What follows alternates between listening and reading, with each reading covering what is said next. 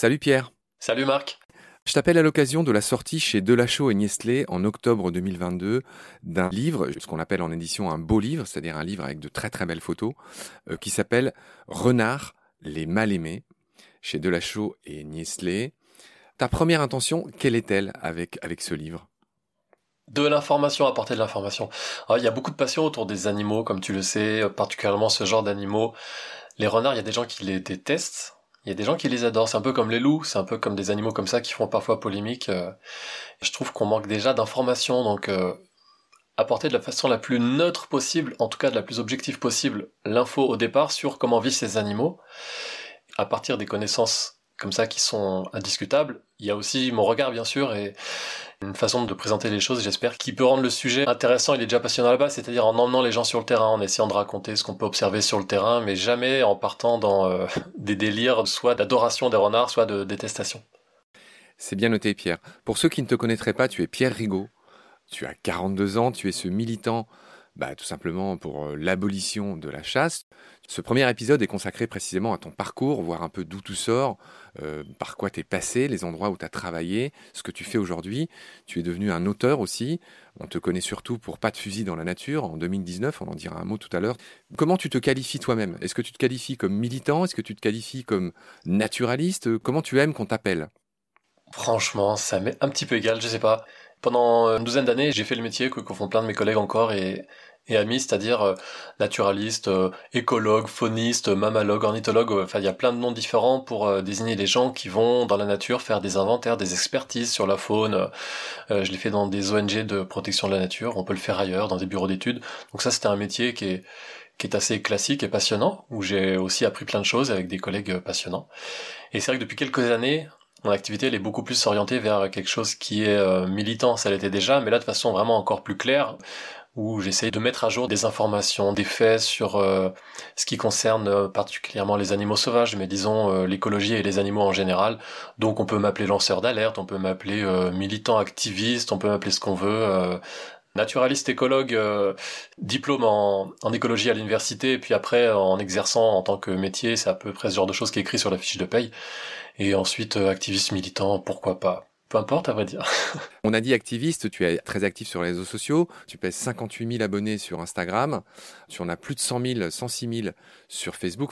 Quand je parle de toi euh, à, des gens avec qui je parle, je te présente comme euh, le militant anti-chasse le plus connu de France.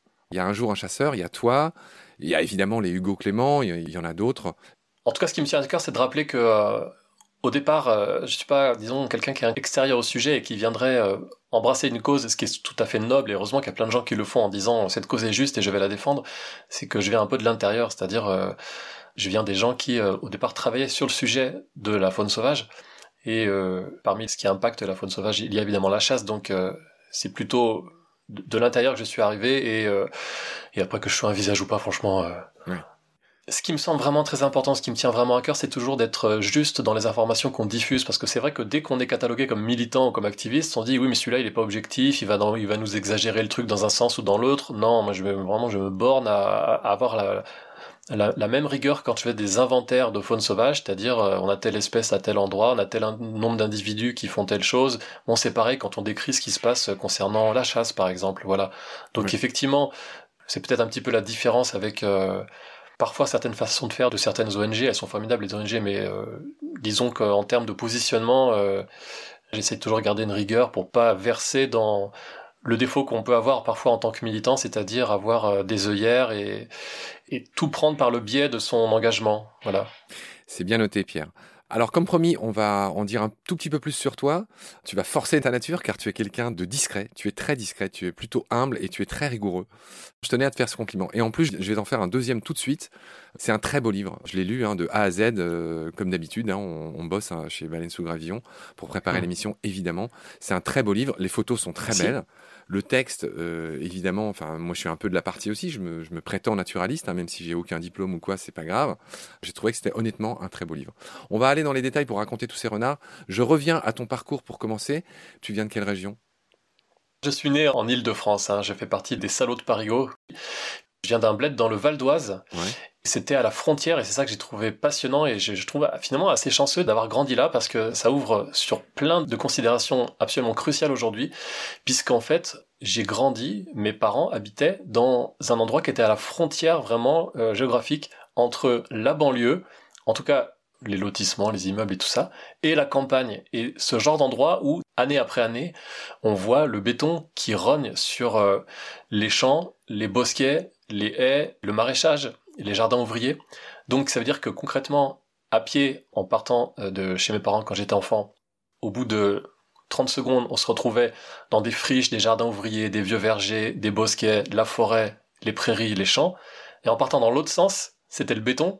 On prenait le bus pour aller au lycée, tout ça. Donc euh, bah, j'ai trouvé ça passionnant parce que ça ouvre vraiment sur euh, cet enjeu gigantesque, l'accaparement de, de l'espace par, par l'être humain, voilà, juste par le fait que je suis né là. D'accord, Pierre. T'as pas dit le nom du bled, tu veux pas le dire? Ou euh, on peut le Bah dire? non, je l'ai pas dit parce que... Oui. Bah non, je... On va préciser cette pudeur tout de suite hein, pour celles et ceux qui nous écoutent. Tu vis sous la menace. Il y a des bonnes choses, mais il y a aussi des risques et des mauvaises choses à être cette, ce que j'ai appelé cette face visible euh, bah, de militance pour l'abolition de la chasse. C'est que tu voilà, tu reçois sans arrêt des menaces. Tu es très détesté par euh, tous les chasseurs et donc tu es prudent. Nous ne dirons pas, par exemple, où tu es aujourd'hui. Tu m'as dit la dernière fois, euh, parce que tu es déjà passé dans combat, euh, on t'avait déjà interviewé sur, sur la chasse il y a quelques temps. Je renvoie à ces épisodes qui étaient encore une fois passés dans, dans combat, mais en gros, tu dis que tu es du sud-est de la France. C'est-à-dire que ta prudence va jusque-là. Tu dis même pas, euh, genre, la grande ville du coin, ou etc. En gros, tu es du sud-est. On va dire ça comme ça. Bon, je suis menacé effectivement euh, très souvent sur les réseaux sociaux notamment et aussi par des gens physiquement, euh, sans que non plus que ce soit la mafia sicilienne qui me recherche. Hein, donc faut pas non plus exagérer. Je... Il y a quand même des abrutis qui ont déposé un renard mort ensanglanté sur ta voiture. Euh, Enfin, tu parlais de mafia sicilienne. Enfin, c'est des pratiques qui sont déjà très connes et en plus très méchantes, très cruelles. Donc, euh, tu as beau jeu de calmer le jeu justement, mais, mais c'est dur. Puis quand on voit les insultes aussi, tu te fais allumer quoi. C'est quand je dis tête de turc, c'est vraiment ça. Enfin, on va pas en faire des caisses, euh, Non, voilà, il y a ça. euh, Oui, non, mais effectivement, il y a, plusieurs fois des chasseurs qui sont qui m'ont agressé par des menaces de mort verbale directement, des courriers anonymes dans ma boîte aux lettres, des agressions physiques effectivement dans la campagne, etc. Donc tout ça, ça existe. Donc à la fois, ça nécessite une certaine prudence de ma part, sans non plus que ce soit une attention de chaque seconde, mais effectivement, je préfère être discret. Et puis, euh, Bon. pourtant, les, évidemment, une partie des chasseurs euh, savent parfaitement où j'habite, ceux, ceux du coin. Tous ne sont pas connectés entre eux euh, sur les réseaux sociaux. Et c'est marrant de voir que, par exemple, euh, j'ai vu il y, a, il y a quelques temps que circulait sur, des, sur un forum de chasseurs une adresse en disant Rigaud il habite là. Bon, c'était mon ancienne adresse où j'habite plus depuis deux ans. Donc, comme quoi certains sont quand même mal informés. Bon, alors je sais pas ce qui s'est passé pour les nouvelles personnes qui habitent là où j'habitais avant. J'espère rien. Mais voilà. Donc, effectivement, il y a des menaces. Je préfère être discret par précaution. Pour autant, euh, ça va, je vis euh, relativement bien, même si j'essaye d'être euh, prudent. C'est bien noté, Pierre. Euh, on va en revenir à ton parcours. Euh, on reparlera de la chasse plus tard, même si aujourd'hui, vraiment, on, va raconter le renard. C'est pour ça que tu passes dans Baleine sous gravillon. On va parler euh, de la biologie du renard, etc. On dira évidemment un mot parce que c'est indissociable de cet animal, le fait qu'on en tue pratiquement un million par an en France. Il faudra qu'on explique pourquoi, comment, etc. Mais ça sera pas la grosse partie de notre entretien qui, encore une fois, se focalise sur cet animal, son comportement, sa biologie, etc. J'en reviens à ton parcours. J'essaye d'accélérer. Pierre, tu as fait un Master 2 en biologie et tu as aussi fait un DESS de géographie. Alors, c'est ça ton parcours hein, euh, d'étudiant, si j'ose dire. Mon parcours d'étudiant, c'est ça. Il y a sûrement parmi les auditeurs ou auditrices des gens qui font le même parcours aujourd'hui euh, ou qui l'ont fait. Parmi mes collègues, j'en connais plein.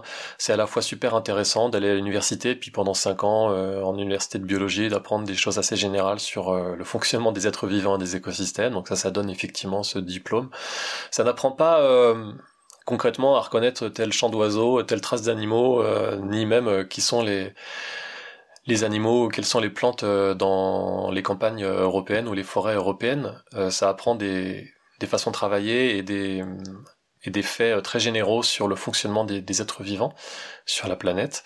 Donc c'est à la fois super intéressant et à la fois très insuffisant si ensuite on se dit qu'on veut travailler précisément sur, par exemple, les renards ou sur d'autres petits animaux en France. Donc il faut compléter ça, comme font d'autres gens aussi, par euh, une approche du terrain qui est essentielle et qui pour ma part a commencé bien avant l'université puisque c'est vraiment depuis que je suis petit et qui s'est continué après. Et au contact euh, de gens euh, dans les associations de protection de la nature ou ailleurs ou tout seul. Et c'est un mélange de tout ça, en effet, qui a fait mon parcours initiatique, pour employer un mot pompeux. Voilà. Et puis ensuite, le DSS que tu disais, c'est euh, l'équivalent du master, mais c'est dû à mon âge de 42 ans que ça s'appelait à l'époque DESS. C'est effectivement un diplôme en géographie, ce qui était super intéressant aussi, et compléter l'approche par un, aspect plus humain, euh, puisque c'était spécialisé, cette formation-là, sur euh, la ruralité et sur l'utilisation de l'espace rural par les humains. Pierre, je continue sur ton parcours vite fait. De 2004 à 2016, euh, tu fus salarié de la LPO. Tu es resté 11 ans. Tu as bossé sur la loutre et sur plein d'autres choses et tu as été licencié économique en 2016 et c'est là que tu as magnifiquement rebondi. Tu deviens entrepreneur en 2017 et depuis, peut-on lire sur ta fiche Wikipédia, tu perçois 2600 euros tous les mois grâce aux dons de 400 personnes. Comment tu as réussi à instaurer une telle situation où tu es en gros rémunéré pour enquêter, pour faire ce que tu fais sur les réseaux sociaux, etc. C'est pas du tout évident d'arriver à faire ça. Non, c'est pas du tout évident. Non, c'est vrai. Bah écoute, j'ai été très heureux de travailler à la LPO pendant toutes ces années. J'ai appris plein de choses euh, auprès de collègues formidables. Il se trouve qu'il y a eu ce licenciement économique qui était peut-être euh, un petit peu autre chose de déguisé euh, parce que justement je commençais à prendre des positions en dehors de l'assaut de façon publique sur des sujets euh, qui pouvaient mettre en porte-à-faux euh, l'ONG euh, par rapport à sa difficulté d'avoir une parole un peu franche sur certains sujets liés à la crainte de perdre des subventions, enfin des choses pas très passionnantes mais qui sont disons les, les difficultés et les affres du milieu associatif. Tout ça, en tout cas, en conséquence, une fois que je me suis retrouvé en dehors de ce statut-là, je me suis dit je vais faire ce que j'aime, c'est-à-dire continuer d'aller sur le terrain comme je l'ai fait pendant si longtemps mais en changeant un petit peu l'angle, c'est-à-dire au lieu de faire des inventaires de faune sauvage et d'étudier euh, les petites bestioles et même de capturer, comme j'ai fait pendant longtemps, plein de petites bestioles pour les étudier, eh bien je vais essayer de mettre à jour plein de pratiques qui existent, notamment et particulièrement concernant la chasse. Donc aller sur le terrain, mais euh, avec d'autres moyens, disons, techniques pour enquêter que ce que font les naturalistes d'habitude. Et là, je me suis dit, bah, j'ai quand même besoin de vivre financièrement, donc on va demander l'aide des gens. J'ai lancé ce compte Tipeee, puis peu à peu ça, ça a grossi. Je peux pas t'expliquer euh, pourquoi les gens ont considéré que c'était important de me soutenir, mais je les remercie chaque jour parce que c'est quand même une chance inouïe de pouvoir travailler en, en choisissant ces sujets, c'est-à-dire je vais là où j'ai envie d'aller pour euh, enquêter J'écris absolument ce que je veux de façon totalement libre. J'ai jamais été aussi libre que là, mais beaucoup plus que dans le milieu associatif, que je soutiens quand même toujours. Et il faut bien dire que les dons des gens sur la plateforme Tipeee, une immense partie, je la redépense immédiatement en frais parce que ça coûte cher d'aller sur le terrain. Tous les gens qui vont sur le terrain, les journalistes ou les naturalistes savent que ça coûte cher en déplacement, en matériel, etc. Donc euh, tout est réinvesti euh, Pour, euh, pour, pour enquêter. De même que les droits d'auteur de mes bouquins, tout est réinvesti pour aller sur le terrain. Et à la fin, il me reste suffisamment de quoi vivre. Je trouve ça génial. Et donc franchement, mais une fois de plus, mais merci infiniment aux personnes qui me soutiennent. Parce que c'était complètement inespéré au départ, c'est vrai. Ouais, je voudrais dire deux rebonds par rapport à ce que tu viens de préciser. Premièrement, ce livre, Renard, les mal-aimés, est dédié aux gens qui te soutiennent. Et effectivement, c'est sympa que tu le fasses. Et deuxièmement, je glisse que nous aussi, à Baleine sous Gravillon, on fait ça à plein temps. Hein. Moi, je fais ça à plein temps. Et on a aussi un Hello Asso, on a aussi un Tipeee. Et je lance aussi un appel à, tous ceux qui, s'intéressent à ces causes. Nous, on fait pas tout à fait la même chose que toi, tu vois. On s'intéresse à raconter le vivant. Je pense que ça fait partie du combat dont on parlait au début avec toi, de s'engager pour quelque chose, ben nous on le raconte et, par contre on n'a pas 400, 500 personnes qui nous donnent de quoi vivre. On a malheureusement quasiment aucun don et pour l'instant on vit pas, donc on est obligé de se débrouiller. Pardonne-moi, mais voilà, je relance un petit appel qui n'est pas entendu euh, dans, les génériques de Baleine sous Gravillon et je voulais mettre ça, euh, je voulais mettre ça au clair. Ben ouais, il faut vous soutenir, comme ça tu pourras t'acheter un t-shirt. Non, ça c'était une pique. ah oui, alors attends, mais il faut préciser, alors, vu que c'est un podcast, il fait tellement chaud, c'est encore un peu la canicule aujourd'hui, je t'interviewe torse nu, et toi c'est encore pire, je te vois même pas. toi tu es dans le noir, volet fermé pour que le son soit meilleur. Donc moi qui rêvais de, venir te voir chez toi, là, j'ai failli dire où, où c'était, mais non, dans le sud-est de la France, mais bon voilà, on doit s'interviewer par Zoom. Continue ton parcours.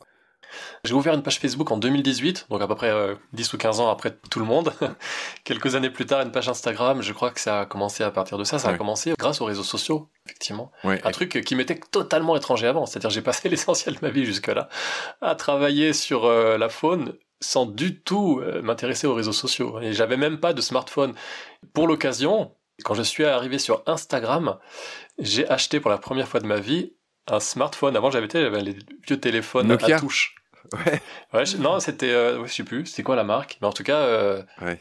C'est peut-être nos cas, mais en tout cas, ouais, j'ai complètement changé de façon. En fait, non, mais un truc au-delà de l'anecdote, c'est qu'en fait, avant, je travaillais dans un milieu qui parfois est un peu dans l'entre-soi, mais ça se comprend, c'est pas une critique, c'est que voilà, des gens passionnés parlent entre eux de leur passion, des animaux, de la nature, des plantes, etc. Et là, j'ai juste changé un petit peu, j'ai juste fait un pas de côté en me disant, mais il faut parler aux gens. C'est ce que vous essayez de faire aussi dans le podcast, je pense. C'est-à-dire parler aux gens, c'est-à-dire à tous les gens, pas juste aux gens qui sont déjà convaincus, pas juste aux gens qui sont déjà dans la cause, déjà militants, et bon, pour parler aux gens, bah, j'ai fait un truc pas du tout original. Je me suis dit, on va aller sur les réseaux sociaux. Voilà, c'était en 2018-2019. Ouais, ouais, ouais. Tu occupes bien cette place. Hein, j'ai rappelé euh, presque 60 000 euh, abonnés sur Instagram, plus de 100 000, 106 000 sur Facebook. Donc effectivement, tu as conquis les cœurs, les esprits, et, c'est bien que tu sois là.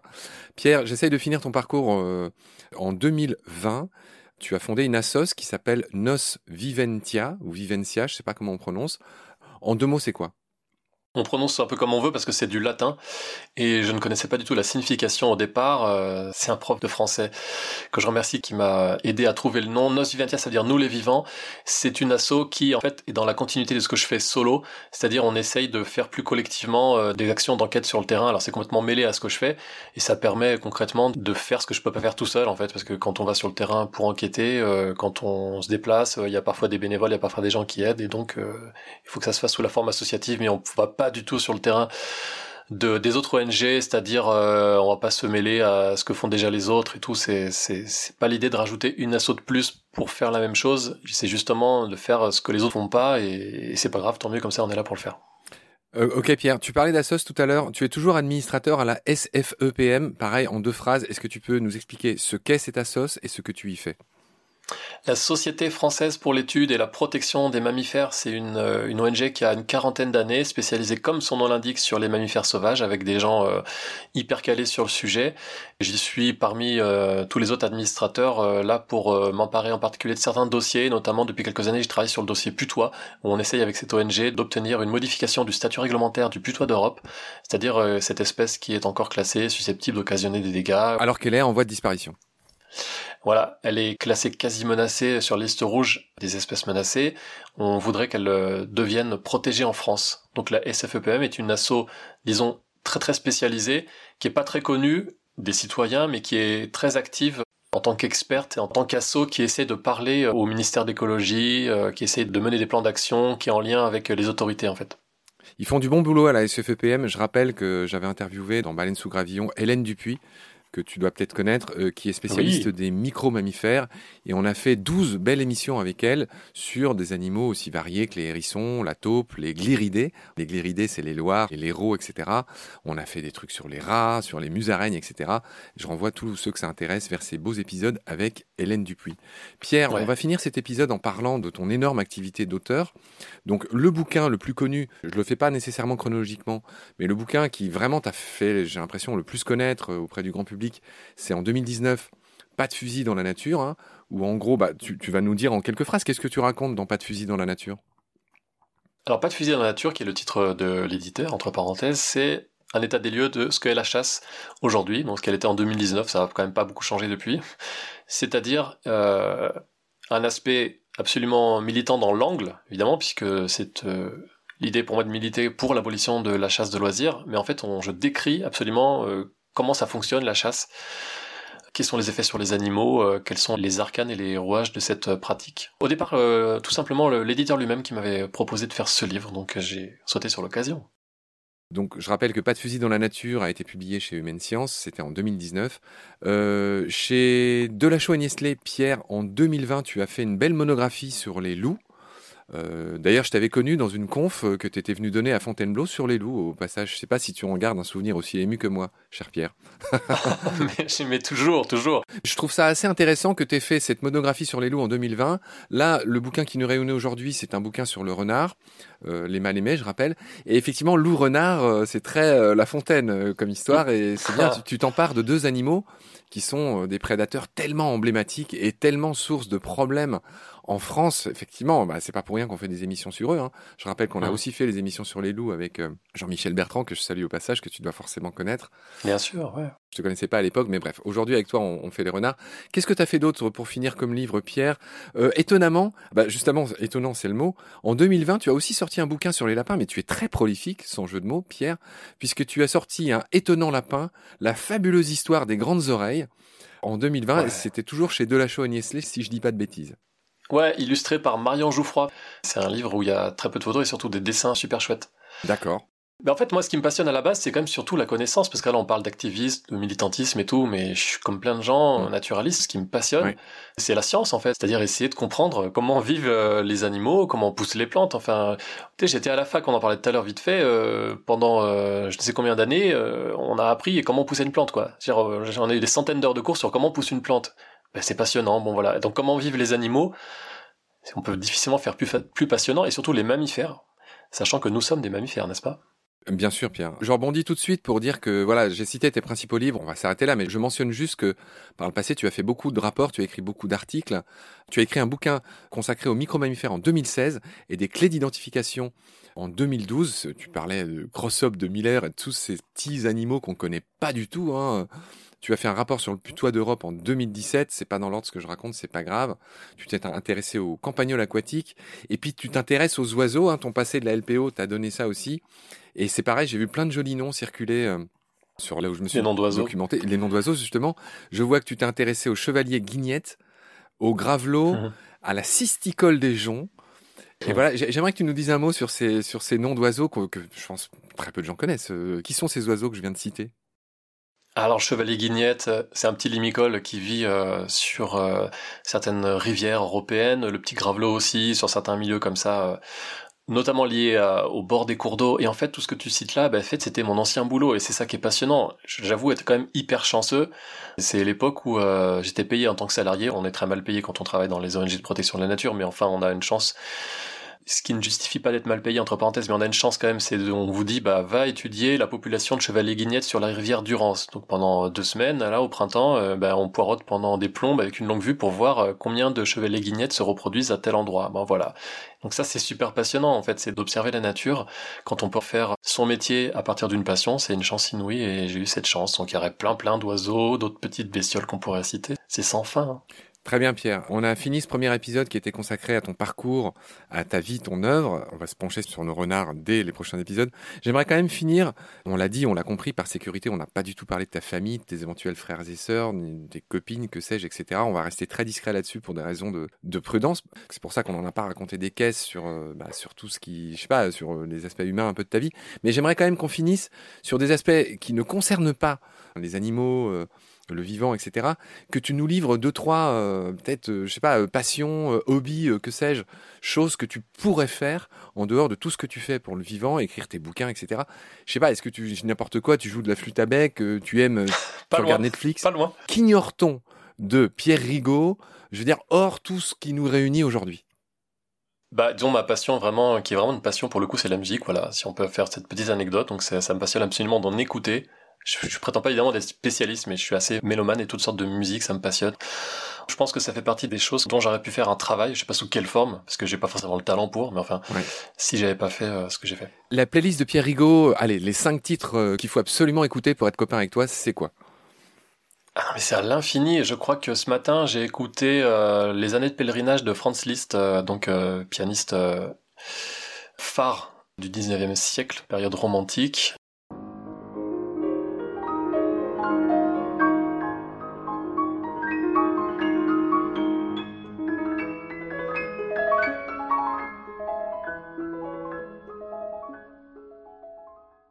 Après, je peux écouter, euh, je sais pas moi, du Vincent Delerme ou de la musique trans.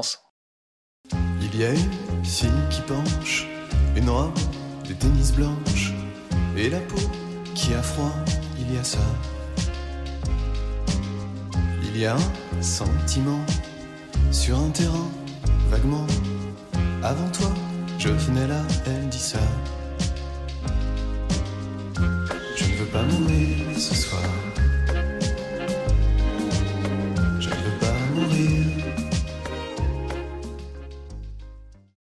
Moi, je te recommande Félix Labande, le chanteur qui nous a donné ses musiques pour Baleine sous Gravillon. Mais je connais pas, merci. Il faut absolument que tu écoutes Félix Labande, et je le conseille aussi aux auditeurs. Je suis pas obligé de le faire, bien sûr, mais c'est un type qui intègre plein de cris d'animaux. Et puis, c'est des cris d'animaux qu'on n'a pas chez nous. C'est des hyènes, c'est, euh, tu sais, tous ces petits animaux africains, des, des savanes africaines la nuit, etc.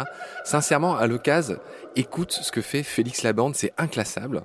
Et le mélomane que tu es aimera peut-être, ça me fait plaisir d'avoir réussi à caser Félix euh, dans notre émission. La bande alors, c'est Oui, son nom, Félix, Félix. Félix comme Félix le chat, la bande L-A-B-A-N-D, tu fais bien de me faire préciser. Eh ben merci pour le conseil. Ce premier épisode obèse est terminé, merci d'avoir eu la patience. Je te retrouve très vite pour qu'on aborde notre sujet renard. D'ici là, prends soin de toi. Salut. Salut Marc.